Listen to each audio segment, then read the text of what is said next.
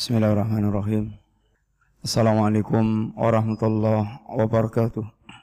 Innal hamdalillah wassalatu wassalamu ala Rasulillah wa ala alihi wa ashabihi wa mawalah wala haula wala quwata illa billah amma ba'du. Alhamdulillah akhwati fillah rahimani wa rahimakumullah. Insyaallah kita melanjutkan daras pelajaran kita dari kitab Al-Aqidah Al-Wasitiyah kita sudah mulai masuk pada rincian nama-nama dan sifat-sifat Allah yang beliau bawakan dari berbagai macam ayat yang mengandung di situ nama dan sifat Allah Ta'ala. Setelah sebelumnya beliau mengajarkan kepada kita kawaid, kaidah secara umum kaidah yang amah bagaimana kita cara mengimani nama-nama dan sifat-sifat Allah taala. Yang di sana ada sifat-sifat yang itu berkaitan dengan anafyu wal isbat. Yang anafyu datang secara umum dalam bentuk mujmal. Isbat datang dalam bentuk tafsil. Akan tapi terkadang an-nafyu datang dalam bentuk tafsil dan di sana mengandung itu penetapan kesempurnaan yang merupakan lawan daripada apa yang dinafikan oleh Allah Ta'ala. Dan kita sekarang masuk pada ayat yang beliau bawakan adalah surat Al-Dhariyat ayat 58 dan seterusnya. Silakan baca. وقوله إن الله هو الرزاق ذو القوة Ya. Firman Allah Ta'ala, Inna Allah huwa rasaq dhul quwatil matin. Yang lengkapnya ayat ini adalah, Wa ma khalaqtul jinna wal insa illa liya'budun.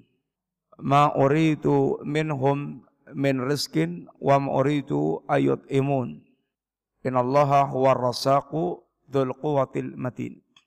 Tidaklah aku ciptakan jin dan manusia kecuali dalam rangka beribadah kepadaku.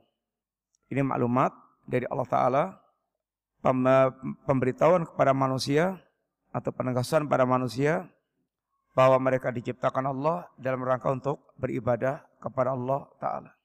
Sebagaimana telah kita sampaikan bahwa kesempurnaan ubudiyah itu di atas dua sifat utama at-tadallul wal khudu yaitu sikap menghinakan diri, merendahkan diri dan tunduk patuhan. Hamba yang paling sempurna adalah hamba yang paling fakir, merasa hina, merasa total mutlak bergantung pada Allah taala. Karena hamba adalah fakir.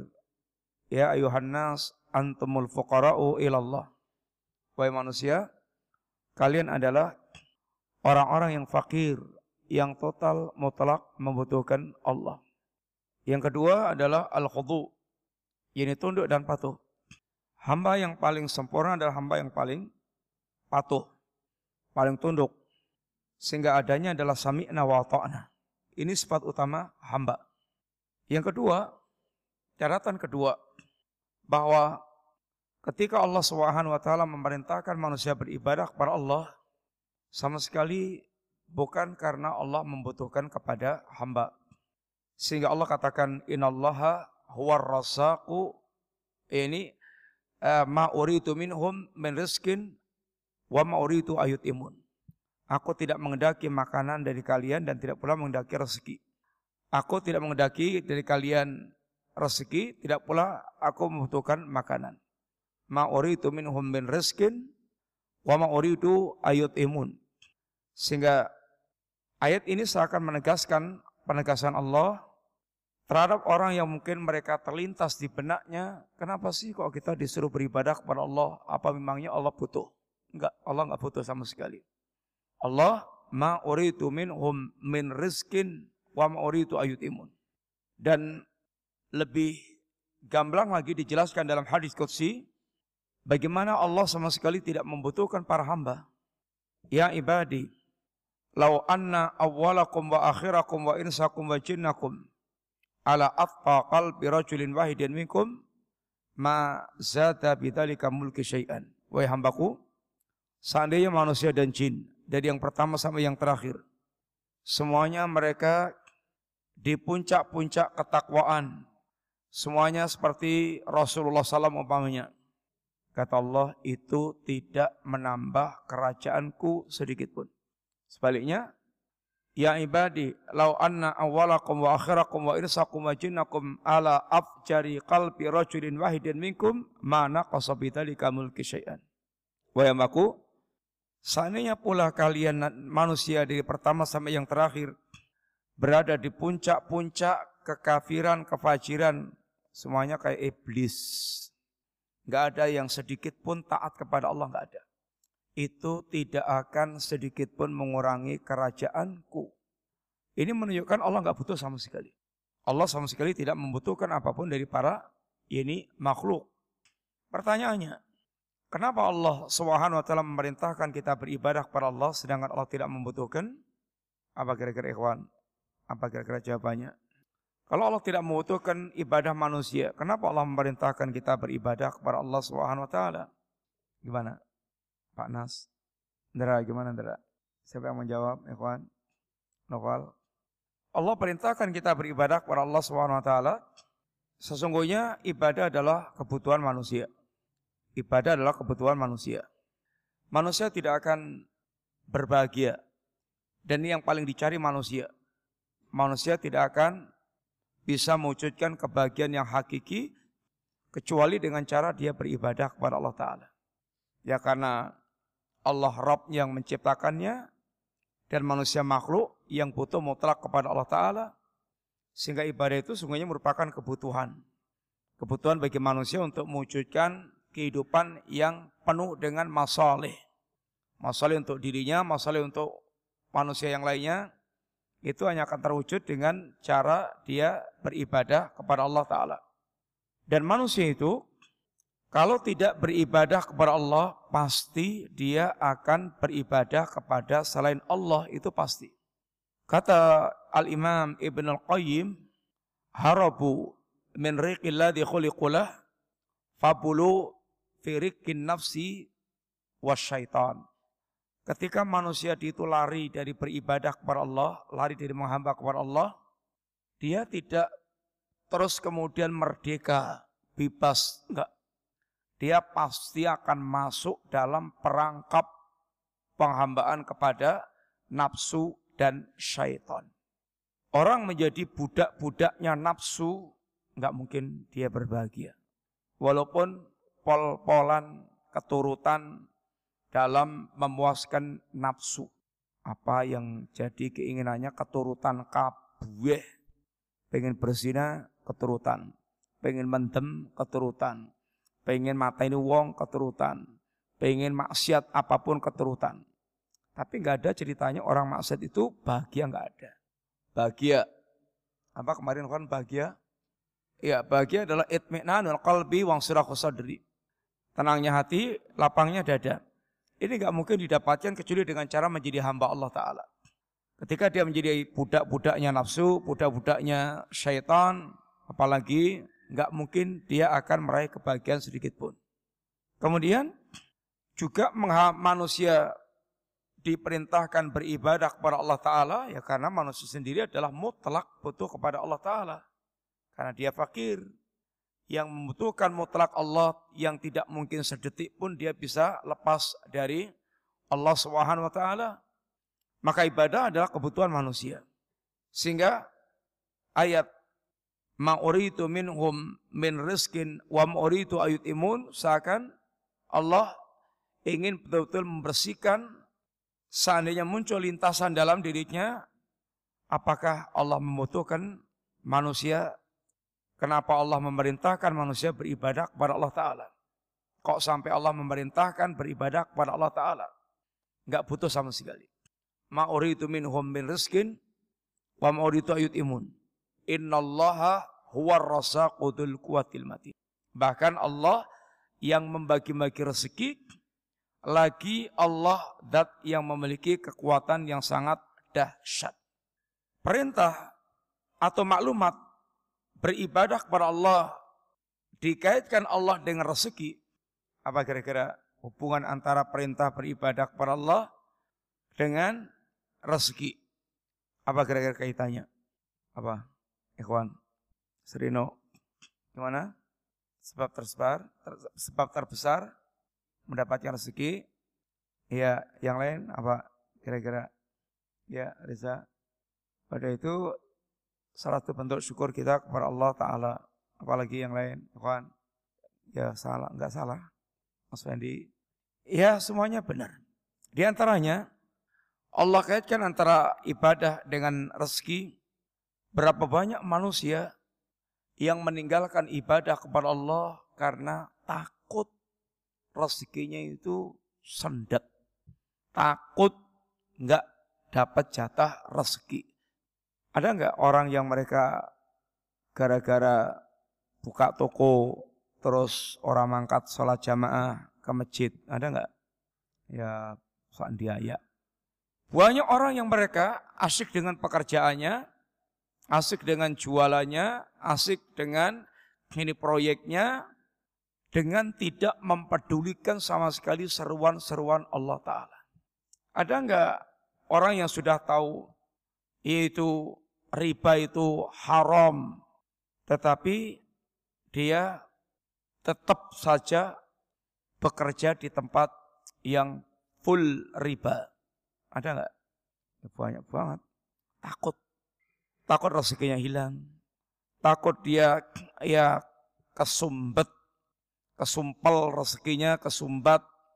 Sehingga khawatir dia tidak mendapatkan jatah rezeki atau kehilangan rezeki kalau dia taat kepada Allah Ta'ala. Bayangannya kalau taat itu melarat. Kalau taat itu rezekinya jadi susah.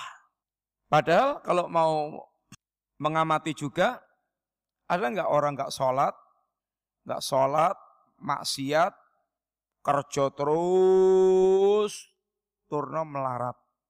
Ada nggak? Tetap melarat. Ya, banyak. Hanya setan menggambarkan kalau beribadah itu, kalau menjadi ahli ibadah itu, artinya orang yang tunduk patuh kepada agama itu, angel, rezekinya angel. Ini adalah penggambaran setan. Padahal kenyataannya enggak begitu. Negara muslim, taat beribadah, sangat menerapkan syariat Islam, wongi suki-suki banyak sekali. Rezeki itu sudah ditetapkan oleh Allah Ta'ala. Dan bahkan ibadah merupakan sumber rezeki. Ketakwaan sumber rezeki. Sehingga seharusnya dia bahkan mencari rezeki Allah dengan ketakwaan kepada Allah Subhanahu wa taala. Wa may yattaqillaha yaj'al lahu makhraja wa yarzuqhu min haitsu la yahtasib. Walau anna ahlal qura amanu wa taqau la fatahna alaihim barakatin minas sama'i wal ard. Dan Rezeki seorang sudah ditetapkan oleh Allah Ta'ala. Inna ruhal qudus nafatha firai. Kata Nabi Jibril, ruhul qudus, telah membisikkan kepadaku. Annal insana lan yamut hatta yastakmila rizku wa ajalu. Manusia itu tidak akan mati kecuali sudah tuntas jatah rezeki dan ajalnya.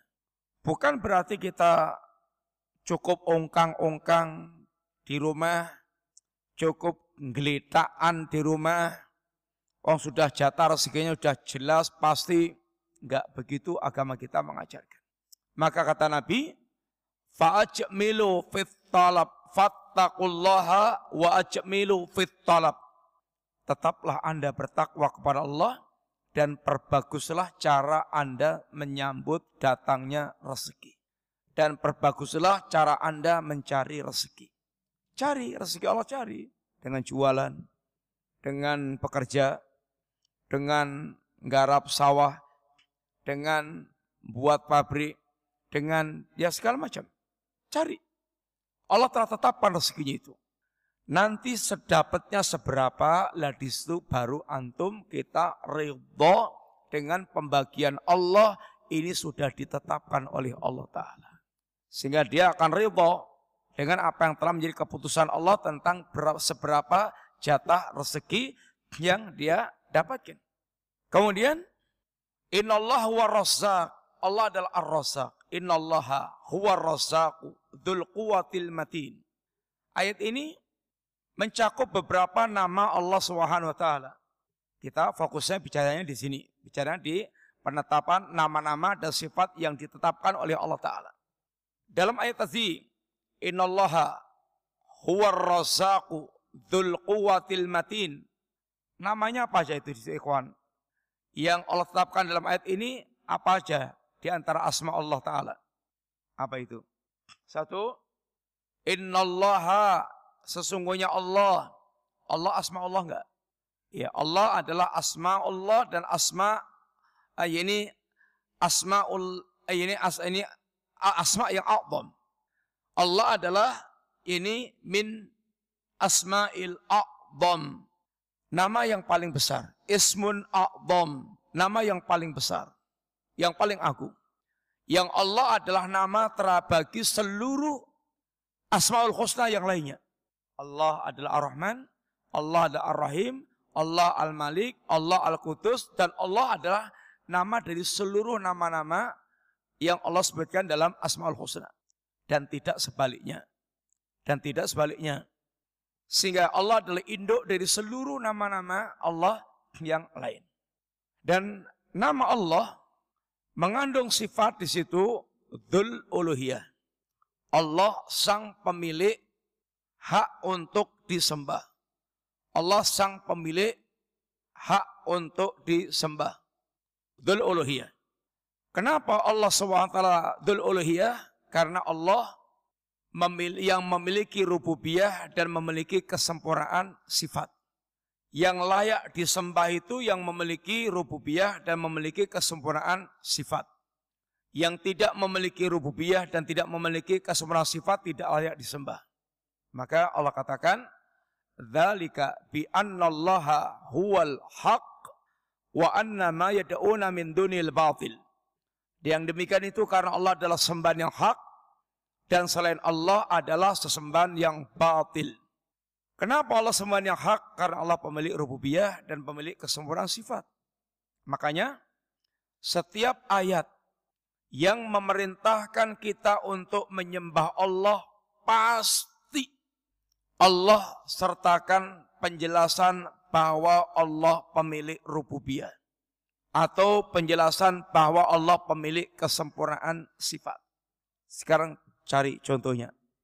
Berikan contoh bahwa setiap Allah memerintahkan kita menyembah Allah itu pasti Allah menjelaskan alasannya kenapa kok Allah memerintahkan kita menyembah Allah Ta'ala. Apa contohnya? Ya, Indra. Ya, gimana? Ya, di antaranya contohnya adalah ayat itu. Di situ Allah menjelaskan tentang apa itu di situ. Alasan yang Allah pakai apa itu? Allah memerintahkan kita beribadah kepada Allah dengan penjelasan Allah bahwasanya Allah pemilik rububiyah. Contoh yang Allah pemilik kesempurnaan sifat.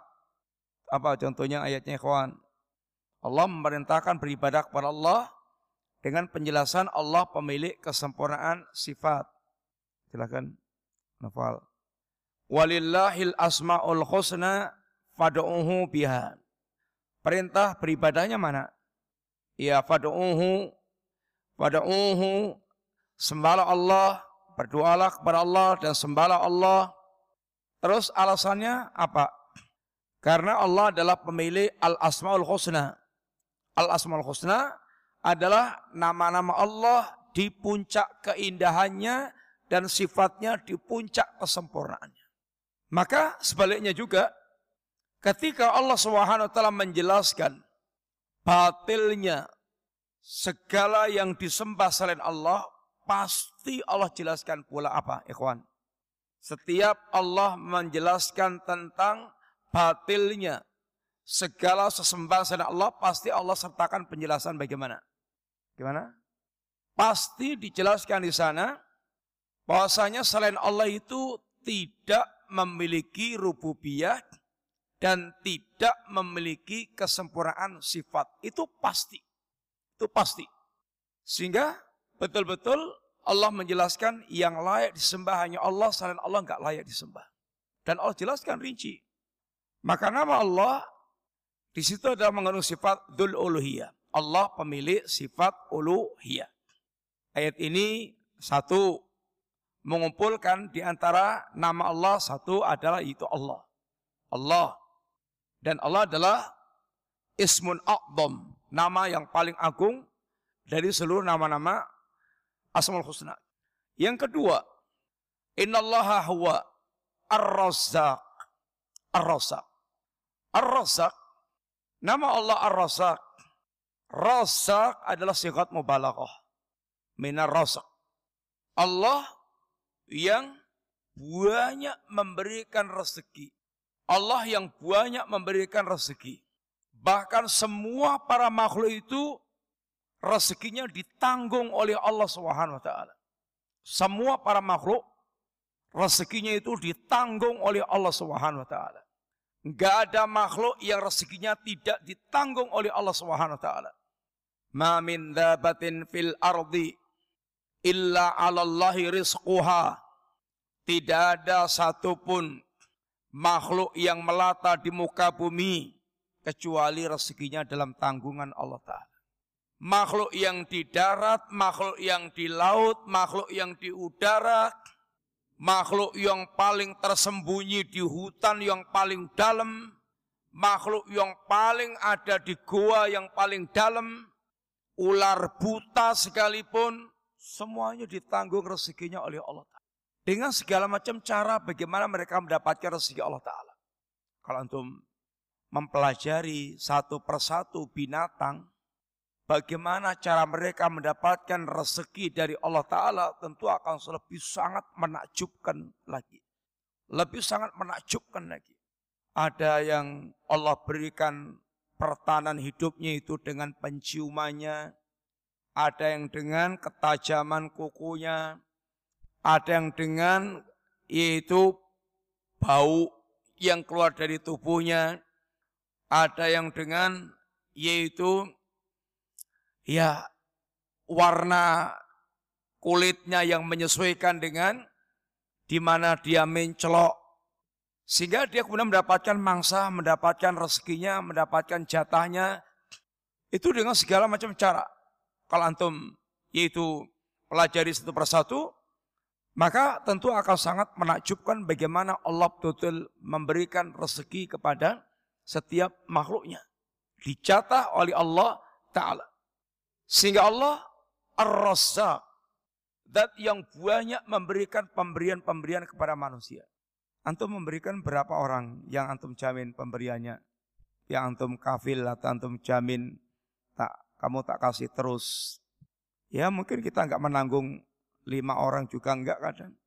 Dan seandainya kita itu menjadi pemberi rezeki kepada orang lain, status kita bukan pemberi rezeki. Bukan razik. Kita bukan razik. Kita bukan pemberi rezeki, tapi kita penyalur. Semata-mata kita ada sekedar penyalur. Adapun asal muasal rezeki semuanya datangnya dari Allah Ta'ala. Wa ma min nikmatin wa ma bikum min nikmatin faminallah. Apa pun nikmat yang Anda rasakan semuanya datangnya dari Allah Subhanahu wa taala. Apa pun. Sehingga ketika Allah, ketika antum yakin Allah Ar-Raziq dan Allah Ar-Razzaq, jangan pernah takut yang berkaitan dengan urusan rezeki. Yang dibutuhkan benar-benar adalah bagaimana Anda bertakwa dan Anda bertawakal. Bagaimana Anda bertakwa dan bagaimana Anda bertawakal. Rukun tawakal ada berapa? Ya kawan. Rukun tawakal ada berapa? Ada tiga. Empat atau tiga? Rukun tawakal ada berapa? Empat atau tiga? Cahaya. Dua. Apa itu? Rukun tawakal dua. Bukan tiga, bukan empat. Dua. Yang pertama, tafwidul amri Allah. Hatinya itu total pasrah kepada Allah Ta'ala.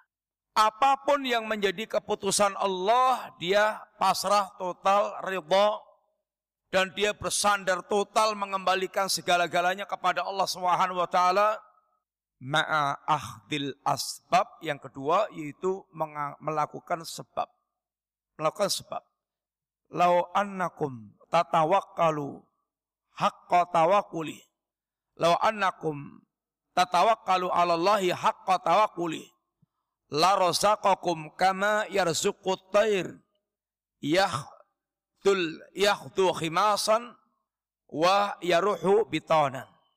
Seandainya Anda betul-betul bertawakal kepada Allah seperti tawakalnya burung, niscaya Allah akan ber, Allah akan berikan rezeki kepada Anda sebagaimana Allah berikan rezeki kepada burung.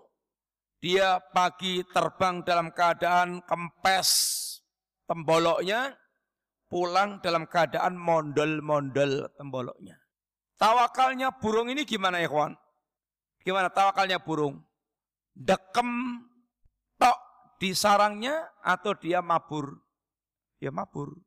Keluar dalam keadaan dia kempes temboloknya, kempes, pulang sudah dalam keadaan ini warak, mondol-mondol.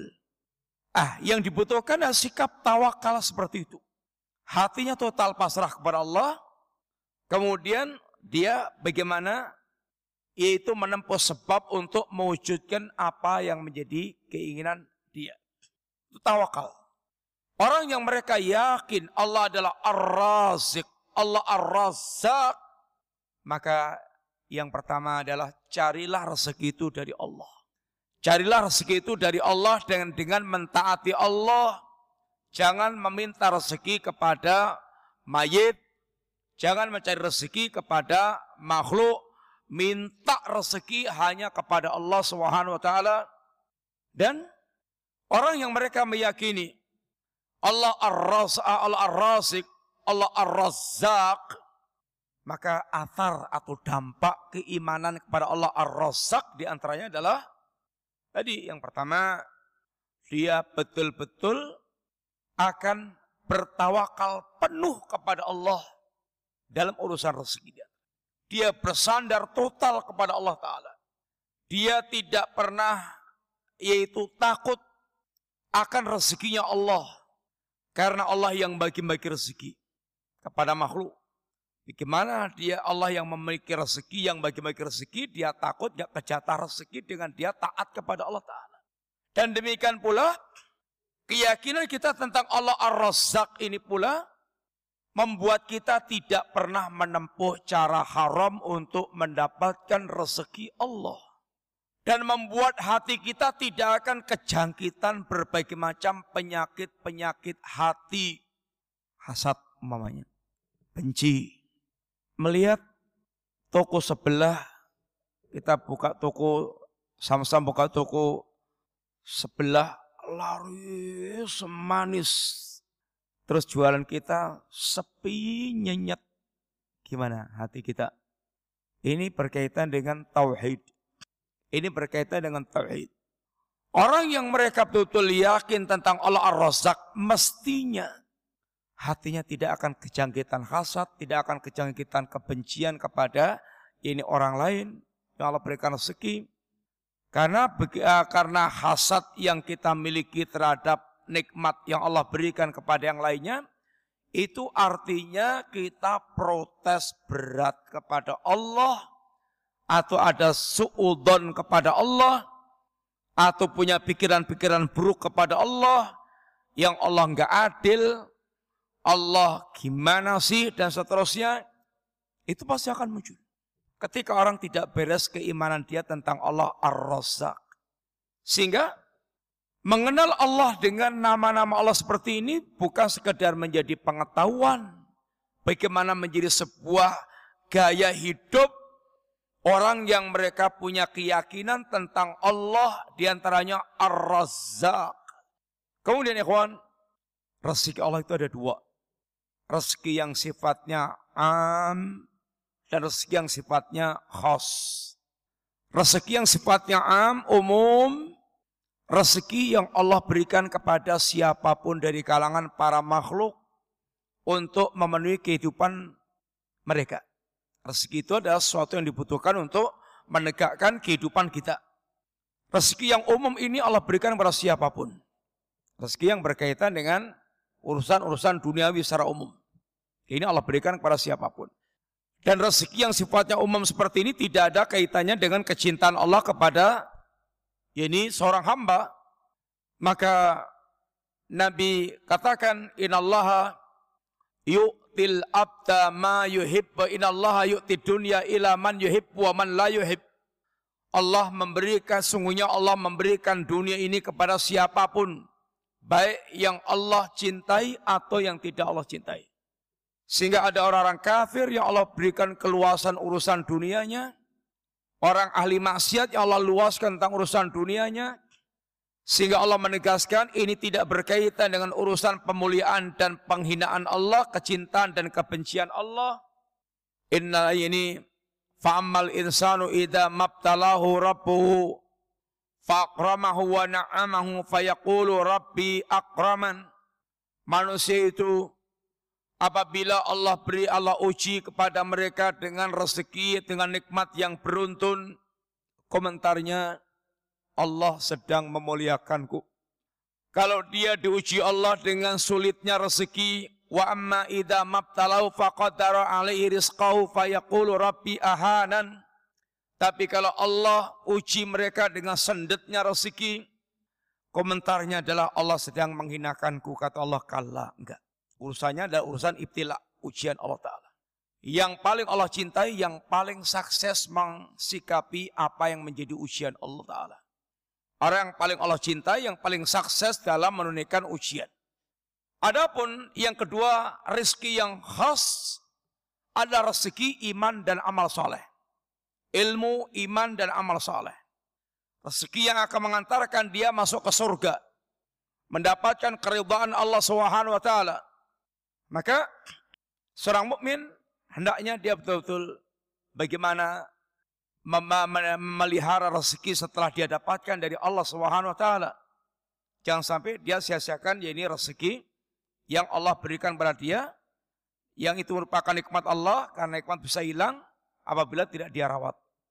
Termasuk nikmat khusus, nikmat agama, nikmat iman, nikmat khusyuk, nikmat yaitu ketakwaan, ini akan bisa hilang atau pudar atau berkurang ketika tidak dia rawat, tidak dia jaga.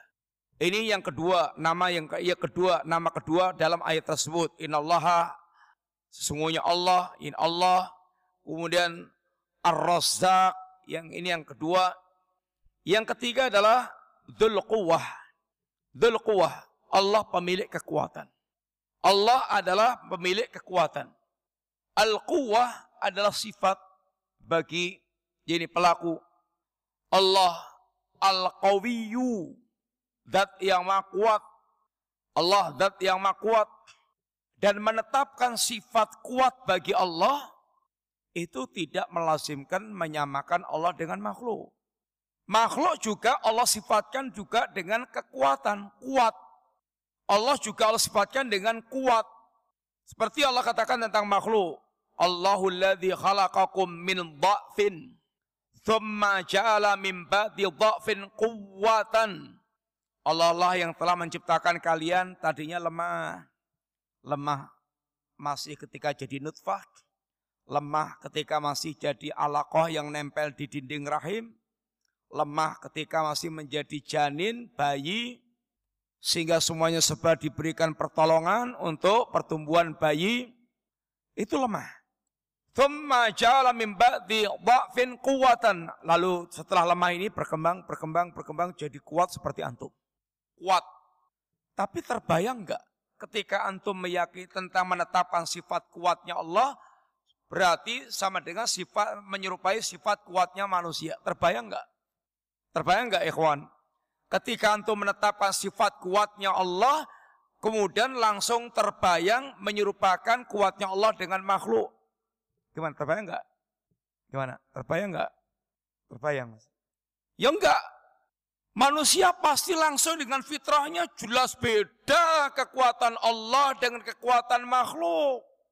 Sehingga di sini maksudnya menetapkan sifat Allah itu tidak melazimkan menyerupakan Allah dengan makhluk. Nggak ada, nggak ada, ter, nggak terbayang pada orang awam sekalipun. Ketika dia meyakini Allah dat yang maha kuat, makhluk juga memiliki sifat kuat. Kalau saya menetapkan sifat kuatnya Allah, akan akan berarti akan menyerupakan Allah dengan makhluk. Nggak ada yang terbayang begitu, nggak ada. Allah kuat sesuai dengan kesempurnaan Allah, manusia kuat sesuai dengan kelemahan manusia. Kenapa? Kalau bisa menetapkan sifat yang satu, kok tidak bisa menetapkan sifat yang lainnya? Apa bedanya sifat yang ini dengan sifat yang yang lainnya? Kayak kemarin, Allah disifati dengan ilmu, manusia juga disifati dengan ilmu, tapi nggak ada orang terbayang ilmu Allah itu sama dengan ilmu makhluk. Dan di antara orang yang menyimpang menetapkan sifat ilmu. Dan dia tahu ilmu Allah beda dengan ilmunya makhluk. Tapi kalau masuk ke sifat yang lainnya mereka tahrif. Mereka melakukan tahrif. Lah apa bedanya ilmu dengan yang lainnya? Bu ya tinggal seperti tadi eh, tetapkan sesuai dengan keagungan Allah yang nggak serupa dengan sifat pada makhluk. Memang sama namanya. Kuat-kuat. Ilmu-ilmu. Sama. Tapi ilmu kekuatan Allah tentu beda dengan ilmu dan kekuatan makhluk. Yang kekuatan Allah tidak ada yang bisa mengalahkannya. Kuat beda dengan mampu. Kuat sendiri, mampu sendiri. Kuah dan qadir itu beda. Kudrah berbeda. Kalau kuat itu lawannya apa kawan kuat? lemah. Mampu lawannya, lawannya apa mampu? Enggak mampu. Apa lawannya? Kalau bahasa Arabnya, ya ini kuat lawannya adalah ya ini ajes. Kalau kudrah lawannya adalah uh, kalau kuat lawannya adalah da'af. Kalau kudrah lawannya adalah ajes. Ajes ya maknanya ada unsur lemah. Sehingga ketika ada orang yang mereka sombong dengan kekuatannya, ada makhluk yang sombong dengan kekuatannya, maka seperti di antaranya ucapan kaum Ad, man asyaddu minna kuwatan, mana ada yang lebih dahsyat kekuatannya dibandingkan dengan kita. Maka kata Allah, awalam yarau annallaha alladhi khalaqahum huwa asyaddu minhum kuwatan. Tidakkah mereka melihat bahwa Allah yang menciptakan mereka itu kekuatannya lebih dahsyat. Ya lalu Allah buktikan, Allah hancurkan kaum Ad, dipurak-purandakan Allah, mereka nggak bisa apa-apa, nggak bisa menolak ini kekuatan Allah, sehingga kesombongan mereka nggak ada artinya sama sekali. Tadi kuat beda dengan kudroh. Al-quwah beda dengan al-kudroh. Contoh kata Susaimin bilang, contohnya umpamanya Arrihu angin qatirun angin itu dia ini qatirah atau qawiyah. Angin qawiyah atau qadirah. Apa ya kawan? Arrihu qawiyah. Kuat. Bukan qadirah. Bukan mampu. Besi al-hadid qawiyun dan bukan qadirun. Intinya beliau ingin membedakan antara bahasa yang kuat itu bukan kudroh. Beda kuat dengan kudroh. Ini adalah Allah Dhul Quwwah. Allah pemilik kekuatan.